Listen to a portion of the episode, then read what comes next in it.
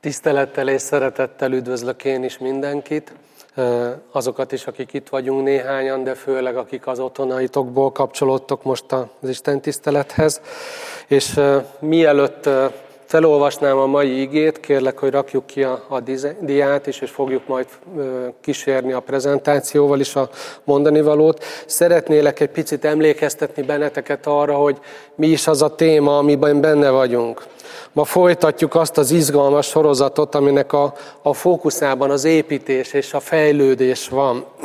Vagyis egy olyan szép és izgalmas folyamatot járunk körbe most vasárnapról vasárnapra.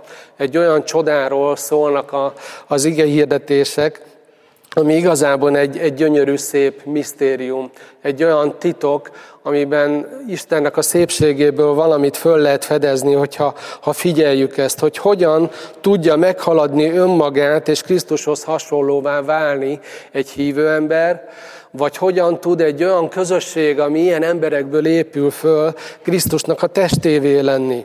Hogyan történik ez? Mi kell ehhez? Mi kell hozzá, hogy ez a fejlődés, ez a változás, ez az önmagunkat való meghaladás és, és hasonlóvá válás valakire, akit szeretünk és akit követünk, hogyan történik ez? Mi kell ehhez? És hát ott kell kezdenünk ezt a kérdést, ahol általában dolgokat kezdeni kell egyébként, mikor a, a Bibliához fordulunk, Istennek a szerepével. És erről volt más szó, hogy mi Isten tervezzel, és mi az ő része, amit ő tesz ennek érdekében. Ugye erről volt több ige hirdetés is. De a legutóbb János, mikor prédikált, akkor áttért arra, hogy, hogy mi a mi részünk hogyan járulunk mi hozzá ahhoz a változási folyamathoz, amit Isten végez, amit Isten visz előre a személyes életünkbe, erről volt szó a múlt vasárnap, és a mai vasárnap arra térünk rá, hogy mi ebben a közösségi felelősségünk, mint közösség együtt, kollektíven, hogyan járulunk ahhoz hozzá, amit Isten végez ebben a, ebben a kérdésben. Így a mai ige hirdetésnek a, a címét látjátok a dián, hogy a közös felelősségünk a gyülekezet építésében. És van ott egy kérdés is alatta, hogy Isten építi a gyülekezetet, de hogyan kapcsolódunk mi együtt ehhez a munkához, amit Isten végez. Hát ez egy nagyon izgalmas és nagy téma. Az idő miatt ugye nincs lehetőségünk sok nagyon szép helynek a, a megvizsgálására, és javaslom is testvérek, hogyha időtök engedi, akkor tegyétek meg, hogy keressétek meg ezeket az úgynevezett egymás igéket ahol olyan gondolatokat olvasunk, hogy szeressétek egymást, fogadjátok be egymást, szolgáljatok egymásnak, egymás terhét hordozzátok, emlékeztek ezekre. Olvassuk át ezeket, és gondolkodjunk, mert ott van valamilyen szép titok, válasz arra, hogy a, a mi szerepünk, a mi felelősségünk valójában miből is áll. Én egy olyan igét hoztam ma a tesszalonikai levélből, az 5. fejezet 12.-15. verse, ami nagyon markánsan ráirányítja a figyelmünket négy dologra a sok közül. És ezt a négy dolgot fogjuk ma megnézni. Kérlek benneteket, hogy keressétek ki a Bibliátokban ti is, vagy hát tudjátok követni a dián is a képernyőkön. Olvassuk ezt el együtt. Tehát az első tesszalonikai levél, 5. fejezetének a 12. és 15. verse. Kérünk titeket, testvéreink, hogy becsüljétek meg azokat, akik fáradoznak közöttetek, és akik előjáróitok az Úrban, és intenek is titeket, és munkájukért nagyon becsüljétek őket. Éljetek egymással békességben. Kérünk titeket, testvéreink, incsétek a tétlenkedőket, biztassátok a bátortalanokat, karoljátok fel az erőtleneket, legyetek türelmesek mindenkihez. Vigyázzatok, hogy senki se fizessen a rosszért rosszal, hanem törekedjetek mindenkor a jóra, és egymás iránt, és mindenki iránt. Imádkozzunk. Úr Jézus, szükségünk van rád, és szeretnénk most ezt az időt odaadni a te kezedbe, és kérni téged, hogy ezek között a körülmények között, ahogy most tudjuk megélni a közösséget veled, egymással és az igével, ezt, ezt most te használd a te lelked által. Légy velünk itt az imaházban, de kérlek, hogy légy mindenkivel az otthonaiban, akár most, akár később hallgatja ezt az ige hirdetést, és szólj belőle hozzánk, formálj minket, És könyörgünk a szenvedőkért, a betegekért, könyörgünk azokért, akik a frontvonalon harcolnak és küzdenek most az életekért, könyörgünk a gyászolókért is, légy irgalmas, és gyógyítsd meg a betegeket, és kérünk, hogy ez a járvány minél előbb szűnjön meg. Köszönjük, Úr Jézus, hogy a, a kezedbe tehetjük az életünket, és most a, az időnket, a szívünket. Formálj minket. Amen. Hát először is mindjárt a legelejéről három szót szeretnék kiemelni. Ez a kérünk titeket, testvéreink. És hát láthatjátok a diára is fölírtam néhány gondolatot ezzel kapcsolatban, tehát ez egy apróságnak tűnik, de ennek az apróságnak nagyon nagy jelentősége van, hogy ezt jól értsük. Ugye egy többes számról van szó. Kérünk titeket, testvéreink. Tehát mindaz, ami most itt következni fog a, a tesszalonikai levélben, amit itt Pál ír az első hallgatóknak, és ahogy így a Szentlek a mai hallgatókat, vagy a mai olvasókat is meg akarja szólítani, az sok dologról szól, és az a közösséget veszi célba. Tehát a gyülekezet tagjait veszi célba. Ha elgondolkodunk ezen a többes számban, akkor láthatjuk azt, hogy, hogy mit is mond itt az ige. Kiknek kell végezni azokat a szolgálatokat, amit majd itt látunk részletezve? Kiknek kell szolgálni, kik felé? Amikor a Biblia itt erről beszél, akkor arra teszi a hangsúlyt, hogy nem a lelki pásztor, nem az előjárók, hanem a gyülekezeti tagok mit tehetnek azért, hogyan járulhatnak hozzá ahhoz a közös felelősséghez, amin keresztül a gyülekezet épül. És hát látni fogjuk majd, hogy négy dolgot emel ki itt ez a szakasz. És ahogy mondtam, nagyon fontos, más helyek is vannak az új szövetségben, amik erre a kérdésre választ adnak. De most maradunk ennél a, a szakasznál az új szövetségben, ennél a textusnál, és itt négy dolgot emel ki a Szentírás hogy hogyan tudunk a közös felelősségünkre tekintve a gyakorlatba átültetni dolgokat. És hogyha nézzük ezt a négy dolgot, négy felszólítást, négy olyan területet, ahol Isten behív bennünket az ő munkájába, hogy gyülekezeti tagként együtt csatlakozzunk ehhez és vegyünk részt benne. Az egyik az az, hogy helyesen viszonyuljunk a vezetőkhöz, sok múlik, hogy a gyülekezet épül-e vagy nem ezen a kérdésen. A második, hogy a tagok a békesség megőrzésén fáradozzanak, ezért tegyenek dolgokat. Hát ez is nagyon fontos, ha azt akarjuk, hogy a gyülekezet épüljön. Aztán a harmadik dolog, hogy a tagokat hívja Isten ezen az igén keresztül arra, hogy egymás felé szolgáljanak, és majd látni fogjuk, hogy, hogy hogyan is, mik, mikről beszél a Biblia. És végül arról beszél itt a, a Szentírás, hogy a, a rosszat le kell győznünk, és hogy a rosszat a jóval lehet legyőzni. És hogy mit is jelent. Ez is egy ilyen közös meghívás, a közös felelősségünk.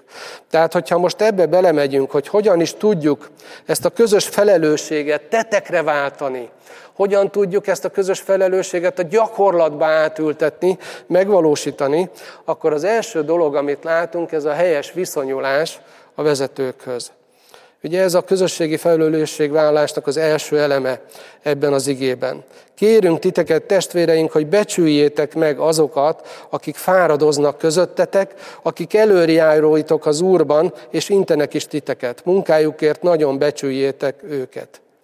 Tehát itt most a vezetésről van szó, de nem a vezetőket tanítja itt a Szentírás arra, hogy hogyan kellene vezetni, bár a szerepükről itt majd mond három dolgot, ezt látni fogjuk, hanem elsősorban a gyülekezeti tagokat, tehát akik vezetettek, azokat hívja arra Isten, hogy gondoljuk már át, hogy mit jelent az, hogy a vezetéshez jól viszonyulunk, hogy azt elfogadjuk úgy, ahogy ezt Isten gondolja. És három kulcsgondolatot szeretnék kiemelni ebben a témában, ahogy a vezetőkhöz viszonyulnunk kell. Egyik, hogy becsüld meg, a második, hogy szeresd, a harmadik, hogy fogadd el a szolgálatukat. Tehát ez a helyes hozzáállásnak a három eleme. Nézzük meg egy picit ezeket közelebbről. Tudom, hogy egy kicsit furcsának tűnhet most erről a témáról nekem beszélni, mert úgy tűnik, mintha a vezető hazabeszélne mit szeretnék, hogy lenne kényelmes ebben a szerepben benne lenni. De fontos tudatosítanunk, hogy igen, nekem erről tanítanom kell, erre hívott Isten, én is egy vezető vagyok, de nem azért beszélek róla, mert, mert a vezetőknek így kényelmes, hanem azért kell erről beszélni, mert az Isten igéje azt mondja, hogy ezen fontos dolgok múlnak. Például a gyülekezetünk épül vagy nem épül, fejlődik vagy nem fejlődik, ez múlik ezen a fajta hozzáálláson. És az első dolog akkor, amit kiemelnék, ez a becsüld meg őket. Ez egy nagyon érdekes gondolat, ha az eredeti szövegben az a szó, amit úgy fordítunk magyarra, hogy becsüld meg, annak az alapszava azt jelenti, hogy, hogy meglátni, észrevenni. Tehát, hogy, hogy valaki meglát, észrevesz valamit, és arra reagál megbecsüléssel.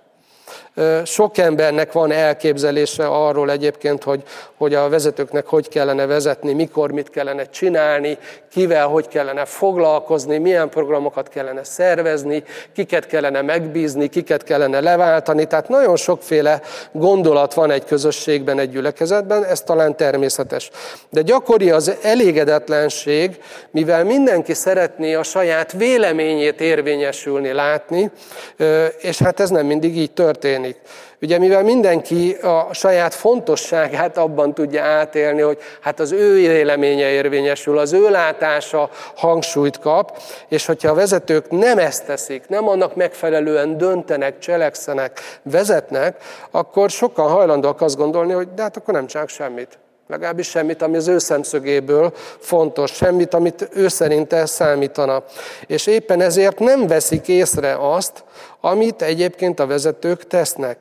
De itt a Szentírás arra figyelmeztet bennünket, hogyha Istennel összhangba akarunk kerülni ebben a kérdésben, akkor ott kezdődik a, a vezetőinknek a megbecsülése, és itt most nem csak az előjáróságról beszélek, hanem sokan hordoznak felelős szerepet a különböző szolgálati területeken, a gyerekmunkáért, a, a zenei területért, az imaháznak a rendbetartásáért, és nagyon-nagyon sokféle olyan szolgálat történik, amiben a vezetés így vagy úgy megvalósul, de az előjárókról is szó van, nagyon is szó van ebben, amit Isten mond. Tehát ott kezdődik a megbecsülés, hogy észreveszem azt, hogy mit is csinál az az ember. Számít nekem, mert látom. Elgondolkodok rajta, hogy mihez van szükség, hogy mi az, amit háttérbe helyez, mi az, amit hátrébb tesz a fontossági listáján, hogy erre legyen ideje, energiája, figyelme, hogy odafigyeljen és csinálja azt, amit tennie kell. Tehát tudatosítani kell magamban, és tegyük föl a kérdést néha, hogy mit is tesznek a vezetők akármelyik szinten, akármelyik szolgálti területen vannak, legyenek azok az előjárók, vagy más szolgálti területen dolgozó testvéreink. És tegyük fel a kérdést, hogy mit tesznek ezek az emberek. Figyeljünk föl rá, vegyük észre. Ha ezt nem tesszük, akkor annak a következménye az, hogy megbecsülni se fogjuk tudni őket. De itt Isten azt mondja, hogy fontos lenne, hogy megbecsüljük a vezetőnket. Tehát általában ugye azt nem is kell mondanom, hogy attól, hogy valaki vezető, a, napi 24 órájához nem kapsz plusz órákat, hogy vezetni is tudjon. Valamit hátrébb kell tennie, valamiről le kell mondania, valaminek a rovására tudja csak az idejét, energiáját belefektetni a gyülekezetnek a dolgaiba. Ez sokszor megérzi a felesége, a gyermekei, a családja, a személyes erőnléte, a pihenése, stb. stb. Tehát, hogy amikor a vezetők megbecsüléséről van szó, akkor azt mondja Isten, hogy észre kellene venned, hogy mit tesznek. Többek között te érted is, mert a gyülekezet a tiéd is. És ezt, ha észreveszed, akkor meg tudod becsülni. Ha ezzel a kérdéssel akarok személyesen valamit kezdeni, vagy te szeretnél valamit személyesen kezdeni, akkor olyasmin kéne gondolkodnunk, hogy, hogy van ilyen szokásom, hogy néha elgondolkodok azon, hogy mi történik az én gyülekezetemben, hogy amit olyan természetesnek veszek és átélek, és szinte készen kapok, az mibe kerül másoknak? Mibe kerül azon a területen szolgálóknak, vagy éppen a vezetőknek? Hogyha ezt a szokást kialakítom, akkor talán meg tudom becsülni őket, sőt, hálát is tudok adni értük. Szeresd őket. Ez a következő, amit itt olvasunk az igében. Ugye úgy olvastuk az új fordításban, hogy munkájukért nagyon becsüljétek őket, a 13. versnek az első fele. A Károli fordítás egy picit közelebb visz az eredeti szöveg jelentéséhez. Ő úgy fordította, hogy az ő munkájukért viseltessetek irántuk megkülönböztetett szeretettel. Nagyon érdekes egyébként, hogy az az eredeti szövegben lévő kifejezés, amit itt találunk és olvasunk, az mit is jelent. Ez a viseltessetek irántuk szeretettel, ez a szó, ez azt jelenti, az eredeti kifejezés valami olyat jelent, hogy vezetni, hogy kormányozni. Tehát valami olyat mond itt az ige, hogy vezesd magadat abba az irányba, hogy szeresd őket. Tehát ez egy nagyon érdekes dolog, hogy ez nem történik véletlenül. Tehát itt egyfajta tudatosságról beszél az ige, és azt mondja, hogy, hogy nekem figyelnem kell arra, tudatosnak kell lennem arra, abban, hogy a vezetőimet szeressem. Tehát ez nem a véletlen műve. Itt nem a szimpátiáról beszél az ige hanem egyfajta ilyen önmagam felett gyakorolt vezetést, kontrollt említ az ige, hogy szerest, kormányoz, vezesd magad ebbe az irányba. És amit hangsúlyoz, a másik dolog, amit ki akarok emelni, hogy a munkájukért, ezt mondja itt az ige. Tehát nem a személyes szimpátiáról van szó, hogy ki szimpatikus nekem, ki nem, ki aranyos, ki nem, ki cuki, ki nem. Nem erről beszél az ige, hanem az, hogyha egyszer megbecsülöm őket, odafigyelek arra, hogy mit tesznek, akkor ezt a munkát észrevéve azt mondja az ige, hogy kormányozd magad abba az irányba, hogy szeretettel reagálj ezért. Az a szó, amit itt a szeretetre használ az ige, Ugye a, a Károli úgy fordította, hogy megkülönböztetett szeretettel. Az a szó, ott a, a, az a kifejezés van, amit régebben használtak, főleg a fiatalok, hogy valami hiper-szuper. Itt ugyanez a hiper kifejezés van, ami azt jelenti, hogy valamint túlcsorduló, valamit áttörő, meghaladó módon. Tehát itt nem azt mondja a Szentírás, hogy oda kéne eljutni, hogy na jó, kipréseljek magamból egy-két pozitív gondolatot, hanem azt mondja az ige, hogy túláradó módon, valamilyen keretet meghaladó módon kellene a szeretetig eljutni, és ebben magamat kormányozni. Szóval ez egy, ez egy elhívás, és azt mondja Isten, hogy ha nem tudom megbecsülni a vezetőket, és nem tudom szeretni őket, akkor nem tudok hozzájárulni a gyülekezet építéséhez. A munkájukért szeressük őket. A harmadik dolog, amit itt hangsúlyoz a vezetőkkel kapcsolatban, hogy fogadd el a feléd irányuló szolgálatukat. És három kifejezést használ itt a Szentírás, fáradozás, vezetés, intés, ezek jönnek elő. Ugye a fáradozás, ugye a fáradozásukat fáradoznak közöttetek. Az eredeti szó az egy nagyon kemény munkáról, munkára utal. Igazából a, a, a szónak a töve az valami olyasmit jelent, hogy ütni, verni. Tehát az olyan fajta munkát ír le itt a Szentírás ezzel a kifejezéssel, mert több szava is van a munkára, amit régen korbáccsal kényszerítettek ki az emberekből. Ezzel azt akarja üzenni Isten, hogy a vezetést néha messziről nézve nem is olyan nehéz dolog. Hát csak dönteni kell, az ő akaratuk érvényesülhet, még jó is nekik ott állnak az első sorban. Közben itt az ige azt mondja, hogy ha valaki a vezetést Isten szíve szerint gyakorolja, Mindegy, hogy milyen szinten, hogy most lelkipásztor, előjáró, gyülekezetvezető vagy egy szolgálati területnek a vezetője, ha valahol egy vezetői feladatot Isten szíve szerint végez, akkor ez olyan kemény munkát követel tőle, ami meg fogja haladni azt, ami jól esik. Azt mondja itt a Biblia, hogy a fáradozásukat közöttetek, ezt fogadjátok. A másik, amit hangsúlyoz, amit tesznek, az a vezetés. Előjáróitok az Úrban, ezt használja, ezt a kifejezést. Tehát általában a vezetők a többiek előtt haladnak, akarnak valamerre menni. Abba az irányba akarják vezetni a többieket. Van véleményük, van látásuk, és ezt valahogy meg kell érteni, nem, nem tévedhetetlenek, tehát nem arról akarok beszélni, hogy vakon kell követni őket. De itt Isten azt mondja, hogy komolyan viszont kell venni őket. Komolyan kell venni a vezetésüket. Bizony komolyan mérlegre kell tenni, és nem a hangulatomtól kell függővé tenni, hogy tetszik vagy nem tetszik. Ha vezetők egy irányt mutatnak, akkor lehet tőlük kérni, hogy gondolják át ezt vagy azt. De, de nem jó az, hogyha azt nem követjük, hogyha azt alássuk, megkerüljük, figyelmen kívül hagyjuk, és a saját fejünk után megyünk, ahogy nekünk tetszik. Itt az ige azt mondja, hogy a vezetést el kellene fogadni. És a harmadik dolog, amit, amit említ a vezetőkkel kapcsolatban, hogy hogyan is szolgálnak felénk, az a, a tagoknak a tanítása. Na, bocsánat, itt a diát visszaléptetem, mert elléptem tőle. Ne zavarja a kép. Képernyőt, mert tegyétek vissza, légy szíves, mert kilépett. Tehát a tanítás, intenek is titeket, azt mondja itt az ige. Az eredeti szó az egy összetett kifejezés, és nagyon izgalmas, valami olyasmit jelent, hogy, hogy értelem plusz elhelyezni valamit a megfelelő helyre. Tehát itt a tanításnak egy olyan formájáról beszél az ige, hogy egy vezető, amikor szolgál egy gyülekezet tag felé, vannak azok a helyzetek, amikor a, a vezetetnek a, a gondolkodás módjában és az életvitelében el akar helyezni valamit a megfelelő helyre.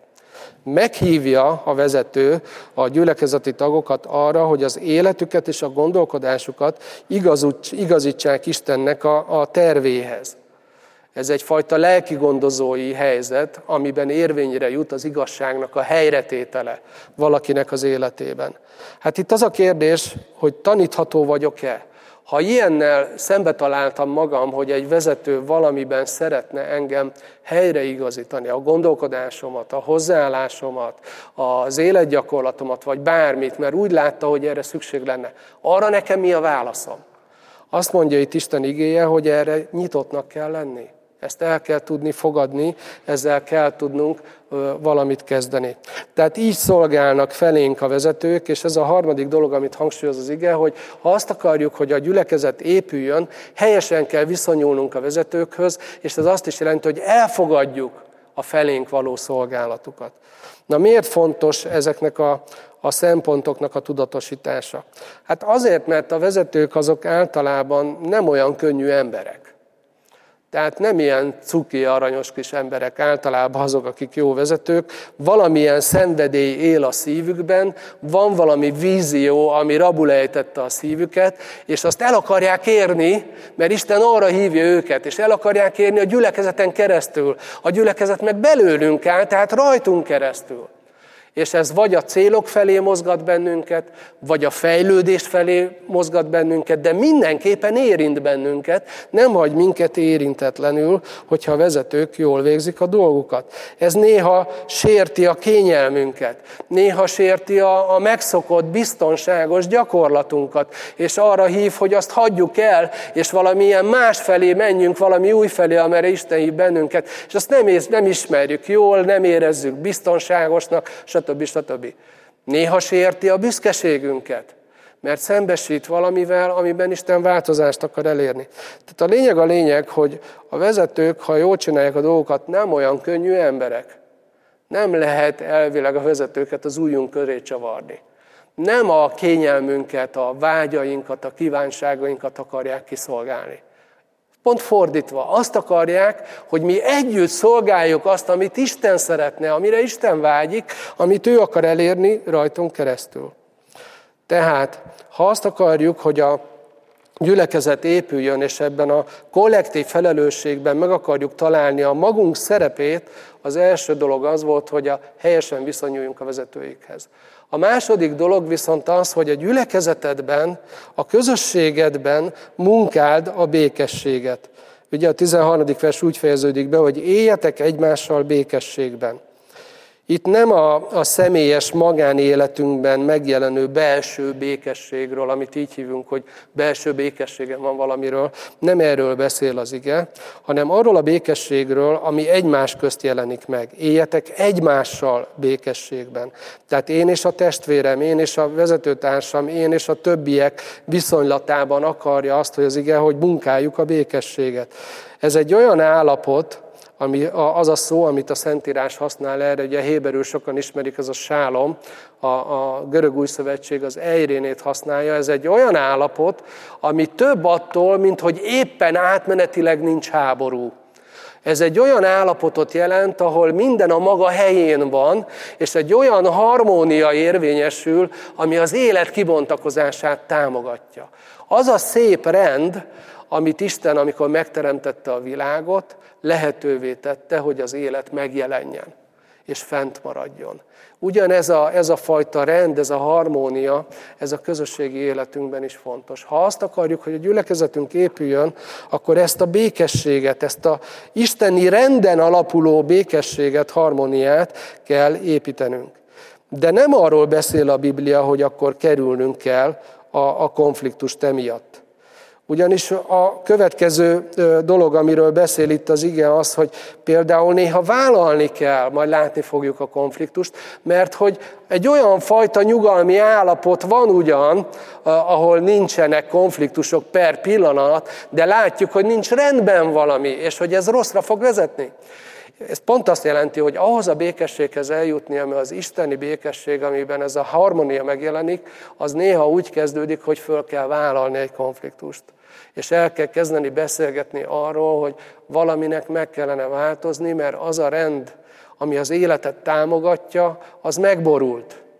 Az nincs úgy rendben, ahogy most van.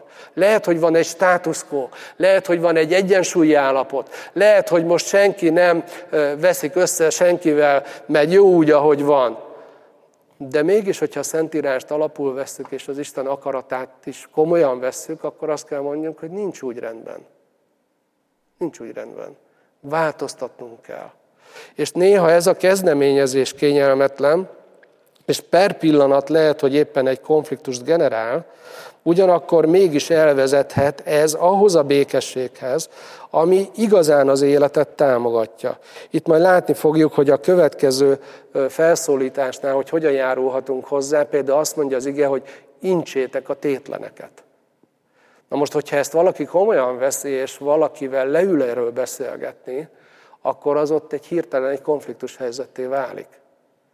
Viszont, hogyha annak van foganatja, hogyha az egy jó változást idéz elő, akkor ez az átmeneti konfliktus helyzet egy valódi harmóniához, egy helyreálláshoz és egy isteni rendhez vezethet. Tehát nagyon fontos, hogy a békességet munkáljuk, de azt a fajta békességet, ami az Istennek a békessége, az a harmónia, amit Isten akar látni a közösségünkben. A harmadik dolog, amit, ami segít nekünk abban, hogy elgondolkodjunk ezen, hogy hogyan járulhatunk hozzá gyakorlati módon a közös felelősségünknek a, a megélésébe, a gyakorlatba való átültetése, az pedig a tagok kölcsönös szolgálata egymás felé. Ugye azt olvastuk, hogy kérünk titeket, testvéreink, hogy incsétek a tétlenkedőket, biztassátok a bátortalanokat, karoljátok fel az erőtleneteket, legyetek türelmesek mindenkihez. Mielőtt megnéznénk ezeket a részleteket, arra akarom fölhívni a figyelmeteket, hogy itt egy hozzáállásról beszél az ige. Tehát ami emögött van, az egy olyan hozzáállás, egy olyan szív, ami sajnos a mai nyugati kereszténységből kicsit kiveszik. Tehát az a fajta, az a fajta mentalitás, hozzáállás a gyülekezetemnek a, az állapotához, amikor azt én a szívemre veszem, és számít nekem. Ma sajnos a, a nyugati kereszténységre jellemző egyfajta vallásos egoizmus. Ez azt jelenti, hogy minden gyülekezeti tag azt mérlegeli, hogy az adott alkalom, Isten tisztelet, ez, ez neki mit adott. Jól éreztem magam? Tetszett a dicsőítés? Kedvesen beszélt a prédikátor, vagy legalábbis nem idegesített, és tudtam pihenni alatta? Tudtam relaxálni alatta. Megszólítottak valakik, elmondták, hogy szeretnek engem, megdicsért valaki engem. És, és nagyon sok keresztény saját maga körül forog. És azon keresztül nézi, hogy, hogy jó vagy nem jó valami, ami az Isten tiszteleten történik, hogy az, abból neki mi haszna van, az neki hogyan esik, az neki jó érzés vagy nem jó érzés, és ez alapján eldönti, hogy rendben van vagy nincs. De itt az igen teljesen másra hív bennünket. Itt a Szentírás azt mondja, hogy a másikra figyelj, hogy van-e dolgod vele. És hát a, a Szentírást, ha nézzük, az új szövetséget, ha nézzük, maga a közösség szó, a koinónia szó is azt jelenti, hogy megosztani. Ez azt jelenti, hogy én nem csak elfogadok, hanem adok is. Amikor a, a kapás és az adás egyensúlyban, összhangban van egymással. Ezt jelenti a valódi közösség. Tehát amikor én egy istentiszteletről elmegyek úgy, hogy na ez tetszett nekem, mert minden úgy volt, ahogy én akartam, de nem adtam semmit bele, akkor ez egy 50%-os alkalom volt Isten szerint, mert te nem tettél semmit le az asztalra. És nem nagy dolgokra kell gondolni, és különbség van hívő és hívő között. Van, akire sokat bíztak, sokat kérnek rajta számon. Van, akitől keveset kérnek számon, mert kevesebbet bíztak rá, de azt a keveset oda teszi el. Legalább egy jó szót szóltam-e valakihez. Én is körülnéztem, hogy ki az, aki mellé odaállhatok és emelhetek rajta. Vagy gondolkodtam azon, hogy Isten bízott rám valamit, amit megoszthatok a testvéreimmel, stb. stb. Tehát, hogy abból ki kell törnünk, abból a fajta keresztény vallásos egoizmusból, hogy a, a, az alkalmaink, a közösségeink, a programjaink arról szólnak, hogy nekem jó-e az arról kell, hogy erről is kell szóljon, hogy nekem jó-e, de arról is kell, hogy szóljon, hogy te jó-e, hogy ott voltál. Mit tettél bele? Tehát ez a szemlélet van azok mögött, a dolgok mögött, amiket itt majd az ige kibont, és hát ez kell ahhoz, hogy ezt komolyan vegyük. Na a konkrétumok. Az első, incsétek a tétlenkedőket. Tehát kik felé kell így szolgálni? Ugye úgy fordítják le nekünk, hogy tétlenkedők. Az eredeti kifejezés az a, olyan embereket írt le akkor, ez egy ilyen katonai szakkifejezés is volt, akik kivonták magukat a katonai szolgálat alól. Tehát valahogy kikerülték, valahogy elintézték, hogy nekik abba ne kelljen részt venniük. Sajnos minden gyülekezetben vannak olyan tagok, akik nem veszik azt komolyan, hogy bizonyos értelemben benne vagyunk egy küzdelemben, és minden tagnak nagyon fontos szerepet szánt a Jóisten. A korintusi levél például beszél arról, hogy a, a legkisebb, leggyengébb tag is mennyire mé, nagy méltósággal van jelen a gyülekezetben. És hogy az az apróság, amit ő tud beletenni, az mennyire fontos. Ugye a Krisztus testéhez hasonlítja a Biblia a gyülekezetet. Most gondoljátok el, hogy például engem szétszednétek itt az asztalon, és néznétek a csontokat, és akkor valaki fölvenne egy pici kis csontot, és azt mondja, hogy hát ez milyen pici kis csont, minek ez ide, ez biztos, hogy nem szükséges, eldobná. Újra összeraknátok, és nem hallanék, mert a halló csontocskát valaki kidobta. Pedig milyen picike egy csonthoz képest, vagy egy medence csonthoz, vagy egy koponyához képest. Olyan kis jelentéktelennek tűnik. Igen, csak éppen fogyatékossá válik a test, hogyha ezt eldobjuk. Tehát amire itt a Biblia utal, hogy mindenkinek nagyon fontos szerepe van, és amikor ezt nem ismeri föl egy tag, és kivonja magát abból, hogy hozzájáruljon a gyülekezet egészséges életéhez, akkor azt mondja az ige, hogy intsük a tétlenkedőket. És hát hogyan kell ezt tenni? Ugyanaz a kifejezés, amit az előbb a vezetőkkel kapcsolatban olvastuk, ezt a gyülekezeti tagoknak is gyakorolni kell, hogy az értelemben elhelyezni valamit a megfelelő helyre. Leülni azzal a testvérrel, és elmondani neki, hogy rád itt nagyon nagy szükség van, és amíg te nem teszed meg azt, amit Isten neked adott, addig egy hiánybetegség fogja jellemezni a mi gyülekezetünket. Vedd észre, hogy mekkora méltóság van nálad, és vedd észre, hogy mennyire hiányzol a nagy képből. Valakinek le kell ülni vele beszélgetni, és mit mond itt a Biblia? Nem azt mondja, hogy ezt a lelkipásztornak kell megtenni, nem azt mondja, hogy a gyülekezetvezetőnek, az előjároknak kell megtenni, hanem azt mondja, hogy testvéreim, kérlek, benneteket kérlek, hogy incsétek a tétlenkedőket. Tehát a tagoknak is lehet, sőt kell szolgálniuk egymás felé ebben a témában. A második dolog, amit tehetnek a tagok, ahogy egymás felé szolgálnak, ez a bátorítás. Ugye azt mondja itt az ige, hogy biztassátok a bátortalanokat. Kifelé kell így szolgálni? Hát nagyon érdekes itt is a, az eredeti szöveg, ami úgy van lefordítva, hogy, hogy biztassátok a bátortalanokat, a, a szó szerint akarnám visszaadni, akkor ez azt jelenti, hogy kis lelkű. Vannak testvéreink, akikre ez a dolog ül, hogy kislelkűek. Ugye a lélek, hogyha most nem akarom túlbonyolítani, akkor legalább három fontos funkció a pszichénkhez kapcsolódik a Biblia szerint, több más is egyébként, de maradjunk ennél az értelem, érzelem, akarat, ezt általában mindenki így ö, tudja és így gondol erre. Vannak olyan testvéreink, akik ezeket a területeket nem tudják megélni úgy, ahogy más normális ember. Például képtelenek megtenni dolgokat, mert érzelmi akadályok gátolják őket. Kicsi a lelkük ezen a területen.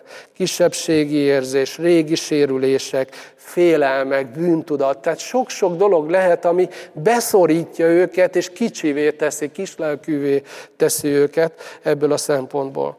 Vannak, akik képtelenek az akaratukat mozgósítani, hogy a felismeréseikből döntés is legyen, és hogy végre meg is csináljanak valamit abból, amit egyébként megértettek. Nem jutnak el a véghezvitelig. Mert hogy az, valahol az akaratukkal van egy ilyen gyengeség, és kislelkűek. És van olyan, van olyan testvér, aki bátorításra szorul emiatt. Van, aki viszont nem ért még dolgokat, és le kell ülni, átbeszélni vele, és ez az oka a kislelkűségnek. De a lényeg, hogy amit mond az ige hogy biztassuk, tegyük a megfelelő helyre az Isten igazságát az életében, hogy kiszabaduljon ebből az állapotból. Tehát ez egy, ez egy nagyon fontos. Most kiket hív erre az, az ige? Megint csak azt kell mondanom, hogy nem azt mondja, hogy a lelki gondozók, a lelkészek, a gyülekezetvezetők, az előjárók, hanem hogy a gyülekezeti tagok szolgálhatnak így egymás felé. A harmadik dolog, amit mond, hogy hogyan szolgálhatunk egymás felé, hogy kivegyük a részünket a gyülekezet építéséből, az a terheket átvállalni. Karoljátok fel az erőtleneket, ezt mondja a 14. vers. Tehát kik felé kell így szolgálni? Az erőtlenek felé. Az eredeti szó, azt egyébként például az orvosi szakszavak között is ott van ez az aszteneiás alkat, aki gyenge, törékeny, beteges hajlamú ember. Ilyesmit jelent ez a szó itt is. Tehát valaki, aki nagyon hamar az erejének a végére ér. Viszonylag hamar legyőzik a bűnök, a kétségek, a problémák, a hamar megbotránkozik valamiben. Sok ilyen testvér van. És azt mondja az ige, hogy nem baj, nem baj, hogy ilyenek, az a baj, ha ilyenek maradnak. De akkor mitől változnának? Hát attól változnak, ha az egyik testvér ezt észreveszi, akkor elkezdi segíteni őt. Hogyan lehet segíteni az ilyen embert? Hát azt mondja itt az ige, hogy vállaljunk át a terhükből. Ugye az így kifejezi a Szentírás. Hogyan kell szolgálni fejük? Helyet birtokolni. Tehát valaki helyet birtokolni valamit. Ez azt jelenti, hogy, hogy az igazából az ő problémája, igazából az ő felelőssége, igazából az ő dolga, de nem képes rá. Jó, akkor én most egy időre ezt veszek át belőle. Oda teszem a vállamat az ő terhe alá. Nekem is megvannak az enyémek, de meg tudom most tenni az ő érdekébe, hogy ezen túljusson, hogy átvállalok a terhéből. Ugye Például erről beszél a római levél 15. fejezet első verse, hogy mi erősek pedig tartozunk azzal, hogy az er- erőtlenek gyengeségeit hordozzuk, és ne csak a magunk kedvére éljünk. Tehát ilyesmit, ilyesmit jelent az, ahogy szolgálhatunk az erőtelenek felé. Ugyanakkor az is fontos, hogy a Szentírás hangsúlyozza azt, hogy ezzel nem lehet visszaélni a másik oldalon. Tehát egy gyenge testvér is nagy megbecsülést kap. Isten szereti őt, rábíz a dolgokat. A gyengeségünkből is lehet szolgálni, és a gyengeségeinkből el lehet menni a megerősödés felé. Tehát igenis van ö, felelőssége annak, aki azt gondolja, hogy hát én ehhez gyenge vagyok. Igen, lehet, hogy most gyenge vagy, de ha szeretnél megerősödni, akkor iratkozz be a konditerembe akkor vállalj felelősséget. Először kicsiket, és tanuld meg, hogy Isten ereje kipótolja a te erőtlenségedet, és közben, ahogy ebben követed őt, te is erőssé válsz. Viszont amikor szolgálunk egymás felé ebből a szempontból, akkor tudnunk kell, hogy hát igazából az Úr Jézusra hasonlítunk. Ugye ő átvette a mi gyengeségünket, magára vette. És, és így szolgált. A másik, amit tudunk róla, hogy ő nem egy távoli bolygón halt meg, értünk, hanem idejött, hozzánk hasonlóvá vált, közénk érkezett. Pál azt mondja, hogy az erőtleneknek erőtlenné lettem, hogy az erőtleneket megnyerjem. Tehát, hogy igazából le lehet menni arra a szintre úgy, hogy a másiknak ne legyen ez megalázó. Hogy igazából azt érje meg, hogy itt most engem fölemeltek, és ne azt érje meg, hogy itt most megszégyenítettek. Tehát egy ilyesfajta lelkülettel, a teher átvállalással lehet segíteni. Én tudjátok, hogy nagyon szeretem a filmeket, ajánlom, hogyha valaki erről egy nagyon szép filmet akar látni, hogy Isten hogy is csinálja ezt velünk, nézzétek meg a Bagger Vance legendáját, ezt a, ezt a filmet, majd látjátok, hogy ott a főszereplő valójában az egyik az Istenre hasonlít, a másik pedig arra, akit Isten fölemel és visszahelyez a megfelelő pozíciójába, életébe. És hát a harmadik dolog, vagy a negyedik dolog, amit itt az ige még említ, ez a hozzáállás megint előjön, a türelem. És hát az az eredeti kifejezés, ami itt van, ez a makrotűmia, ez a hosszan tűrni. Ugye ismerjük ezt a makro-mikro kifejezést, használjuk. Tehát itt nem a mikrotűmiáról van szó, hanem a makrotűmiáról van szó. Ugye miért? Mit jelent ez a gyakorlatban? Hát ez azt jelenti, hogy időt adok. Időt adok a változásra. Időt adok egyrészt Istennek, hogy véghez vigye valakiben. Időt adok másrészt a testvéremnek, hogy, hogy ő végig tudja csinálni az ő tempójában. Lehet, hogy én már rég túl lennék rajta, de ő nem én vagyok. Tehát ez azt jelenti, hogy, hogy tudok hosszan benne maradni egy olyan helyzetben, ami a másikat segíti abban, hogy megküzdjön valamivel azok közül, amiket itt olvasunk. Ugye ahhoz tudnám hasonlítani ezt, hogy például egy gyermek, hogyha rosszul tartja magát, és rászólnak, hogy húzd ki magad, akkor most nem mindegy, hogy ez egy ilyen szimpla tartáshiba, vagy egy belső görcs van mögötte. Mert ha csak egy ilyen nem figyelek magamra, kihúzza, túl van rajta. De hogyha ez egy önértékelési krízisről szól, hogy, hogy hogyan bújhatnék el és tűnhetnék el mások szem elől, akkor hiába szólok rá, hogy húzd ki magad. Az egy sokkal mélyebb és hosszabb tartó folyamatot igényel, hogy majd aztán a végén tényleg ki tudja húzni magát. És ez így van a gyülekezetben is néhány testvérünkkel. Tehát a, a negyedik dolog, amit itt mond, hogy viszonyulnunk kell egymáshoz, miközben szolgálunk egymásnak, ez a hosszú tűrés, a hosszan tartó türelem. És hát, ha ezt most konkrétá akarom tenni, akkor gondolom, hogy a Szentlélek hozzálétek embereket, ahol ezt Isten várja tőlem és tőled, ezek pont azok az emberek, akik az agyadra mennek. Onnan tudhatod, hogy ott kell gyakorolnod a hosszú tűrést. Akik az agyadra mennek, azok felé szolgálnod kéne, és időt kéne adni Istennek és annak az embernek, hogy változni tudjon. Nem elkönyvelni, hogy ne ez egy ilyen, hanem támogatni, de Istennek és neki is időt adni. És végül, amit utoljára itt említ Pál apostol ebben a, a szakaszban, hogy a, nagyon fontos, hogy ha a gyülekezetünk azt akarjuk, hogy épüljön, fejlődjön, növekedjen, akkor meg kell tanulnunk helyesen küzdeni a világban és a közösségben és a bennünk is jelenlévő rosszal. És amit itt mond az ige, ugye, hogy vigyázzatok, hogy senki se fizessen a rosszért rosszal, hanem törekedjetek mindenkor a jóra egymás iránt, és mindenki iránt. Az első, amit szeretnék kiemelni, az, amit itt úgy fogalmaz ugye az ige, hogy vigyázzatok. És az a szó, ami itt, itt van, ami így van lefordítva, az a látni igéből származik. Tehát, hogy, hogy valaki lát, valaki figyel. Tehát amiről itt a Biblia beszél, azt mi ma úgy hívjuk, hogy önreflexió vagy önismeret.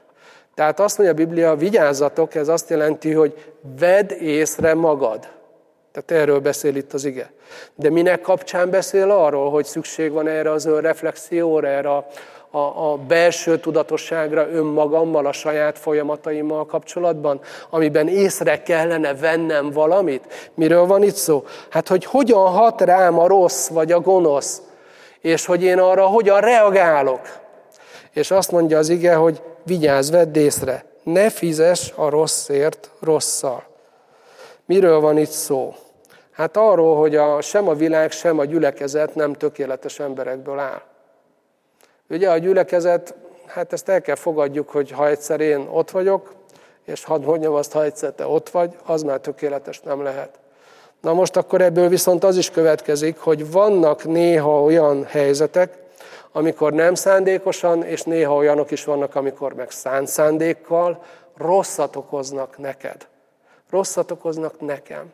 És azt mondja az ige, hogy amikor ez megtörténik, akkor jön el annak a pillanata, hogy vigyázz, vedd észre. Nem a másikat, vedd észre, benned mi készülődik, mert hogyha a rosszra rosszal válaszolsz, akkor a sátán nyert. Hogyha a rosszra jóval válaszolsz, akkor az Isten országa terjed ki arra a helyzetre. Azok az erők, amik gyógyítanak és helyrehoznak. Tehát azt mondja az ige, hogy vedd észre, hogy mi készül kijönni belőled. Egy nagyon fontos összefüggés van emögött, amit máshol a Biblia a Galata levélben a, a vetés és aratás törvényének hív. Hogyha elvetjük a rosszat, az ki fog kelni, gyümölcsöt fog hozni, és sokszoros termést hoz.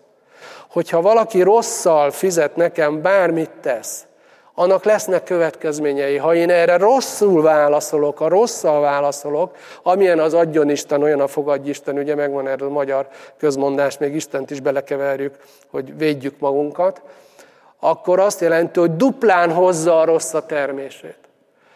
Ha készek nálunk arra, hogy észrevegyünk be magunkban ezt a zsigeri választ, a bosszúnak a válaszát, és azt mondjuk, hogy nem, a rosszra nem rosszal válaszolok, a rosszra jóval válaszolok. Ez néha egyébként első lépésben az, hogy nem mondok semmit, nem teszek semmit, hanem egy picit lenyugszok, imádkozom, egyenesbe jövök, földolgozom, és utána lépek valamit. Néha csak ez a semmi a legjobb válasz. De utána jön az, hogy jót teszek.